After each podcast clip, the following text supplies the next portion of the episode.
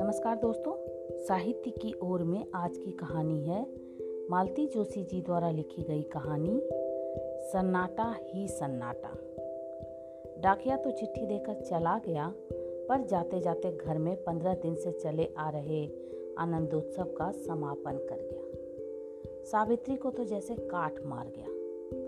लड्डुओं के लिए बेसन सेकते उसके हाथ एकदम रुक गए। सुनीता लपक कर करछुल न संभाल लेती तो सारा बेसन राख हो गया होता। अम्मा को यूँ गुमसुम देखा तो नरेश परेशान हो उठा। उनके पास बैठकर सांत्वना के स्वर में बोला, जरा हौसला रखो अम्मा, तुम तो एकदम उदास हो जाती हो। जानती तो हो कि यह फौज की नौकरी है, वो आधी रात को भी बुलाए तो हमें जाना पड़ता है। आज यह कोई नई बात थोड़े ही हुई है। तुम्हें तो बल्कि अब तक इसकी आदत हो जानी चाहिए थी। आदत? ऐसी बातों की आदत पड़ती है कहीं। बरस बरस भर बाट जोहने के बाद तो बेटा घर आता है। मन में पूरी पकवानों की एक लंबी फेहरिस्त को संजोए रहती है। पर उनमें से आधी भी नहीं बन पाती और छुट्टियाँ खत्म हो जाती हैं। वह चला जाता है और पछतावे का एक गहरा एहसास मन में रह जाता है। इस बार तो पूरे पंद्रह दिन भी नहीं हुए और बुलावा आ गया। देश में कहीं कोई लड़ाई का खटका नहीं है, पर सरकारी आज्ञा है, उसे टाला नहीं जा सकता। पता नहीं क्यों सरकार अपने जवानों को चौकस रखना चाहती है। पता नहीं कब कैसे ज़रूरत पड़ जाए। शोभा सावित्री ने अपने भीतर उठते तूफ़ान को बरबस दबाते हुए आवाज़ दी। बेटे, जरा उसके कपड़े वपड़े समेट लो। पूरे घर भर में बिखरे पड़े हैं। प्रेस करवाना हो तो राकेश को भेज दो। करवा कर ले आएगा। और कल धोबी जो दो कमीजें ले गया था, वे आई कि नहीं? जी कड़ा करके सावित्री अब बेटे की तैयारी में जुट गई थी। पर उसने देखा कि बहू पर उसकी हड़बड़ी की कोई प्रतिक्रिया नहीं हुई है। वह वैसे ही सिर झुकाए सामने खड़ी थी। क्या बात है, शोभा। उस दिन मुनीश जी ने लॉन्ड्री की रसीद आपको तो नहीं दी? सुनीता के पास है। क्यों? वो जो दो साड़ियाँ ड्राई क्लीन करने को दी थी, वे भी मंगा लेती। राकेश जी जा ही रहे हैं तो ओफो तुम्हारी साड़ियों की क्या जल्दी है? पहले उसका सामान तो ठीक करो। बहू कुछ देर साड़ी का पल्ला उंगलियों पर लपेटती रही, फिर धीरे से बोली, साथ ही निकल जाती तो ठीक। पंद्रह दिन पीछे बच्चों के स्कूल खुल रहे हैं, फिर तो जाना ही है। इतनी दूर का सफ़र और बच्चों का साथ मेरे बस का थोड़े ही है। सुन्न हो गई सावित्री। बहू के जाने की तो उसने कल्पना ही नहीं की थी। बड़ी मुश्किल से तो बेटे के लिए मन को राज़ी किया था। इसे क्या हड़बड़ी है? अभी तो मैंने बबलू और गुड़िया को जी भरकर प्यार भी नहीं किया। बच्चों की तो अभी पंद्रह दिन छुट्टियाँ हैं ना, फिर परेशानी क्या है? राकेश तुम्हें छोड़ आएगा। ऐसी कौन सी एम बी ए की पढ़ाई है? दो दिन आगे पीछे सही। यहाँ रोटी पानी की भी दिक्कत होगी। घर को देखेंगे कि दफ्तर में काम करेंगे। तो दिल्ली कोई देहात है? सावित्री एकदम झल्ला पड़ी। क्या वहाँ कोई ढाबा नहीं है? क्या मेस में खाना नहीं मिलता? सास का उकड़ा मूड देखकर शोभा चुपचाप वहाँ से खिसक ली सावित्री ने भी राहत की सांस ली। अच्छा है, कम से कम बहू पलट कर जवाब तो नहीं देती। नहीं तो ये आजकल की लड़कियाँ। सारी पढ़ाई लिखाई सास पर ही झाड़ती हैं। शोभा तो चुपचाप चली गई, पर दस मिनट बाद ही नरेश चौके में आकर बैठ गया। सावित्री मछली के लिए मैदा गूंथ रही थी। ये क्या गोरख धंधा किए रहती हो अम्मा? कभी तो आराम कर लिया करो। बेटे के स्वर में चापलूसी की चाशनी छलकी पड़ रही थी, पर सावित्री पुलकित नहीं हुई। सपाट स्वर में बोली, आराम तो बेटा मरने के बाद ही मिलेगा। तुम क्या कहने आए थे, सो कहो। नरेश थोड़ा सहम तो गया, फिर भी हिम्मत करके बोला, तुम्हारी आज्ञा हो तो मैं शोभा को साथ ले जाऊँ? क्यों? उसके ममेरे भाई की शादी है। कह रही थी, इस बहाने नंसाल घुमाऊँगी ये शादी यकायक कैसे निकल आई? यकायक क्यों अम्मा? उन्होंने तो दो महीने पहले से निमंत्रण भेज रखा है, पर यहाँ आना था, इसलिए हमने कैंसिल कर दिया था। अब मेरी छुट्टी कैंसिल हो गई है तो छुट्टी तुम्हारी कैंसिल हुई है। उसकी तो नहीं, आने जाने की समस्या भी तो है अम्मा। अगर वह जाना ही चाहती है तो कोई बात नहीं। वैसे मैंने उससे कहा था कि राकेश छोड़ आएगा। वह तो छोड़ आएगा अम्मा, पर सोचो बिना बात के दो तीन सौ रुपये फूक जाएँगे। वे ही रुपये यहाँ किसी और काम आ सकते हैं। चुप हो गई सावित्री। ठीक तो है। वे लोग ऐसे धन्ना सेठ तो नहीं कि दो तीन सौ ऐसे ही फूंक दें। उसने तो केवल इतना चाहा था कि भाभी को छोड़ने के बहाने लड़का दिल्ली घूम आएगा। बेचारे बच्चे, कहीं भी तो नहीं निकल पाते।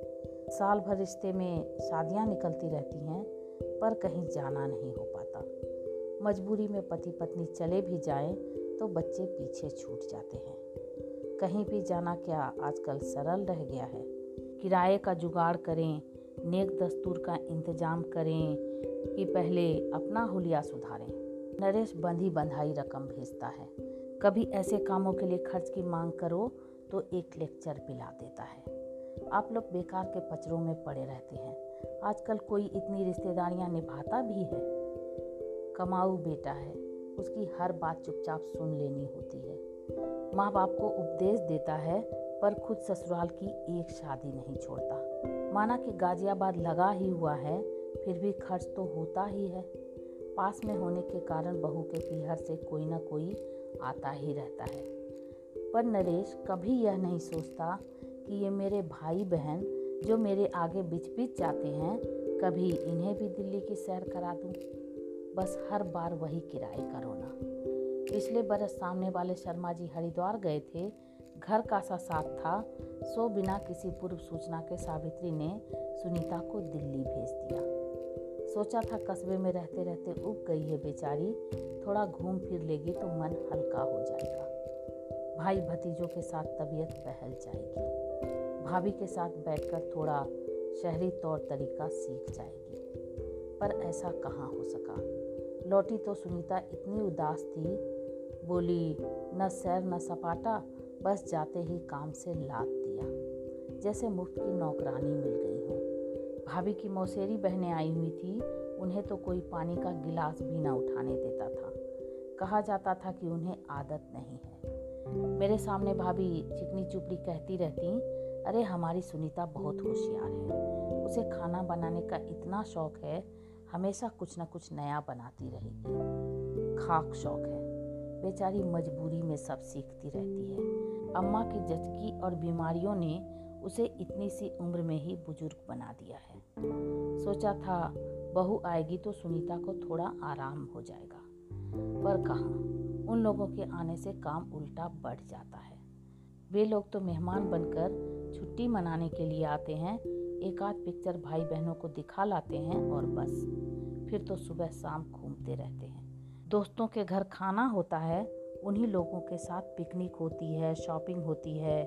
अम्मा और सुनीता बच्चों को संभालती हैं। नित नए पकवान बनाकर खाने के लिए बाट जोहती रहती हैं। कितनी कितनी बातें हैं जो सावित्री बहू से कहना चाहती हैं, पर मौका ही नहीं मिलता। वह कहना चाहती है कि अब जरा सुनीता पर भी ध्यान दो। उसे जरा नए जमाने के तौर तरीके सिखाओ। पहनने ओढ़ने का सलीका बताओ। हो सके तो एक आध सूट या साड़ी उसके लिए छोड़ जाओ। आजकल सुघड़ और सुशील लड़की किसी की आँखों में नहीं चढ़ती। सब तड़क भड़क चाहते हैं। जमाने के साथ तो चलना ही पड़ेगा, नहीं तो लड़की कुमारी रह जाएगी। ज़ाहिर है ये सारी बातें नरेश के सामने नहीं की जा सकती। और बहू को अकेले में पा लेना बड़ा कठिन है। इतना सा तो घर है, और बच्चे हैं कि सिर पर खड़े ही रहते हैं। नरेश के साथ बहू भी चली जाएगी तो सारी बातें मन की मन में ही रह जाएँगी। यकायक उसे याद आया। कल रात अस्थाना जी एक लड़के का अता पता दे गए थे। फरीदाबाद की किसी फैक्ट्री में काम करता है। लड़का बरेली का रहने वाला है। सावित्री ने वह कागज़ सहेज कर रख दिया था कि नरेश को जाते समय दे देगी। अब यकायक ही सब तय हो गया तो उसने अलमारी में बिछे कागज़ के नीचे से वह पर्ची निकाली और सीढ़ियाँ चढ़ने लगी। ऊपर आकर कमरे की ओर मुड़ी ही थी कि दरवाजे में ठिठक गई। भीतर गर्मा गर्म बहस छिड़ी हुई थी। मेरा मतलब यह था कि अम्मा इतना कह रही हैं तो चार रोज रुक जाओ। चाहो तो मैं तार करके बुला लूँगा। नहीं बाबा, मुझे यहाँ मत छोड़ना। मैं तो मर जाऊँगी। क्यों, मरने की क्या बात है? लोग रहते नहीं हैं। लोगों की बात और है। मैं नहीं रह सकती। पर परेशानी क्या है? इतना प्यार करते हैं सब। अम्मा बेचारी तो जान छिड़कती हैं। प्यार व्यार तो सब ठीक है, पर यहाँ का काम देखा है? मेरा तो भुरकुस निकल जाएगा। सुबह शाम रोटी बेलते, कपड़े धोते, हाथों में छाले पड़ जाएँगे। तुम्हारे बहाने घंटा, दो घंटा बाहर तो निकल जाती थी। तुम्हारे पीछे तो रसोई में दफन होकर रह जाऊँगी। तुम्हें ये सब पहाड़ सा क्यों लग रहा है? सुनीता बेचारी भी करती ही है कि नहीं? यह तो आदत की बात है। खैर, काम की छोड़ो। घड़ी भर कहीं लेटने का भी तो ठौर नहीं है। तुम गए नहीं कि इस कमरे में सबकी भीड़ हो जाएगी। दिन भर की किलकिल से मेरे तो कान पक जाते हैं। देखो, मैं तुम्हारी हर बात मान लूँगी, पर मुझे यहाँ रहने के लिए मत कहना। तुम हर महीने यहाँ पाँच सौ रुपया भेजते हो तो मैं कुछ नहीं कहती। चाहो तो सौ पचास और भेज दिया करना मैं मना नहीं करूँगी। लेकिन बस इससे अधिक सुनने का साहस सावित्री में नहीं था। वह चुपचाप सीढ़ियाँ उतर आई। वैसे तो मन हो रहा था कि चीख कर कह दें, नहीं चाहिए तुम्हारे पास सो, अपने पास रखे रहो, हम रूखी सूखी ही खाकर रह लेंगे। पर मुँह उठाकर इतनी बड़ी बात कह देना क्या इतना आसान है? अगर कल को नरेश पैसे भेजना बंद कर दें तो कितनी ही चीज़ें अधर में लटकी रह जाएँगी। राकेश की ट्यूशन, महेश के जूते, मुनीस का स्वेटर, सुनीता की साड़ी, बाबूजी का दूध, उसकी अपनी दवाइयाँ। इतनी ज़रूरतें हैं जो उस मनी ऑर्डर से लिपटी रहती हैं। इस कड़वे सच को कैसे नकार दे? चलते समय नरेश की आँखें हमेशा की तरह छल छलछला आई तो उसका जी जुड़ा गया। ठीक तो है, लड़के किसके हमेशा घर बने रहते हैं? रोजी रोटी के लिए सबको एक दिन बाहर निकलना ही है। वह कब तक उन्हें अपने आंचल तले रख पाएगी? कहीं भी रहें, सुखी रहें। तन भले ही परदेश में हो, पर मन से अपने बने रहें, बस। ममता से ऊब डूब होते हुए उसने जैसे ही बहू का हुलस्ता चेहरा देखा, उसकी सारी खुशी हवा हो गई। कैसे चहक रही थी, जैसे जेल से छुट्टी मिल गई हो। हाँ सास के पाँव लगते हुए झूठ मूठ को बिसुरना वह नहीं भूली। हाय अम्मा जी, मन भर आपके पास रहना भी नहीं हो सका। मेरे भाग्य में शायद आपकी सेवा बदी ही नहीं है। सच, इतना खराब लग रहा है।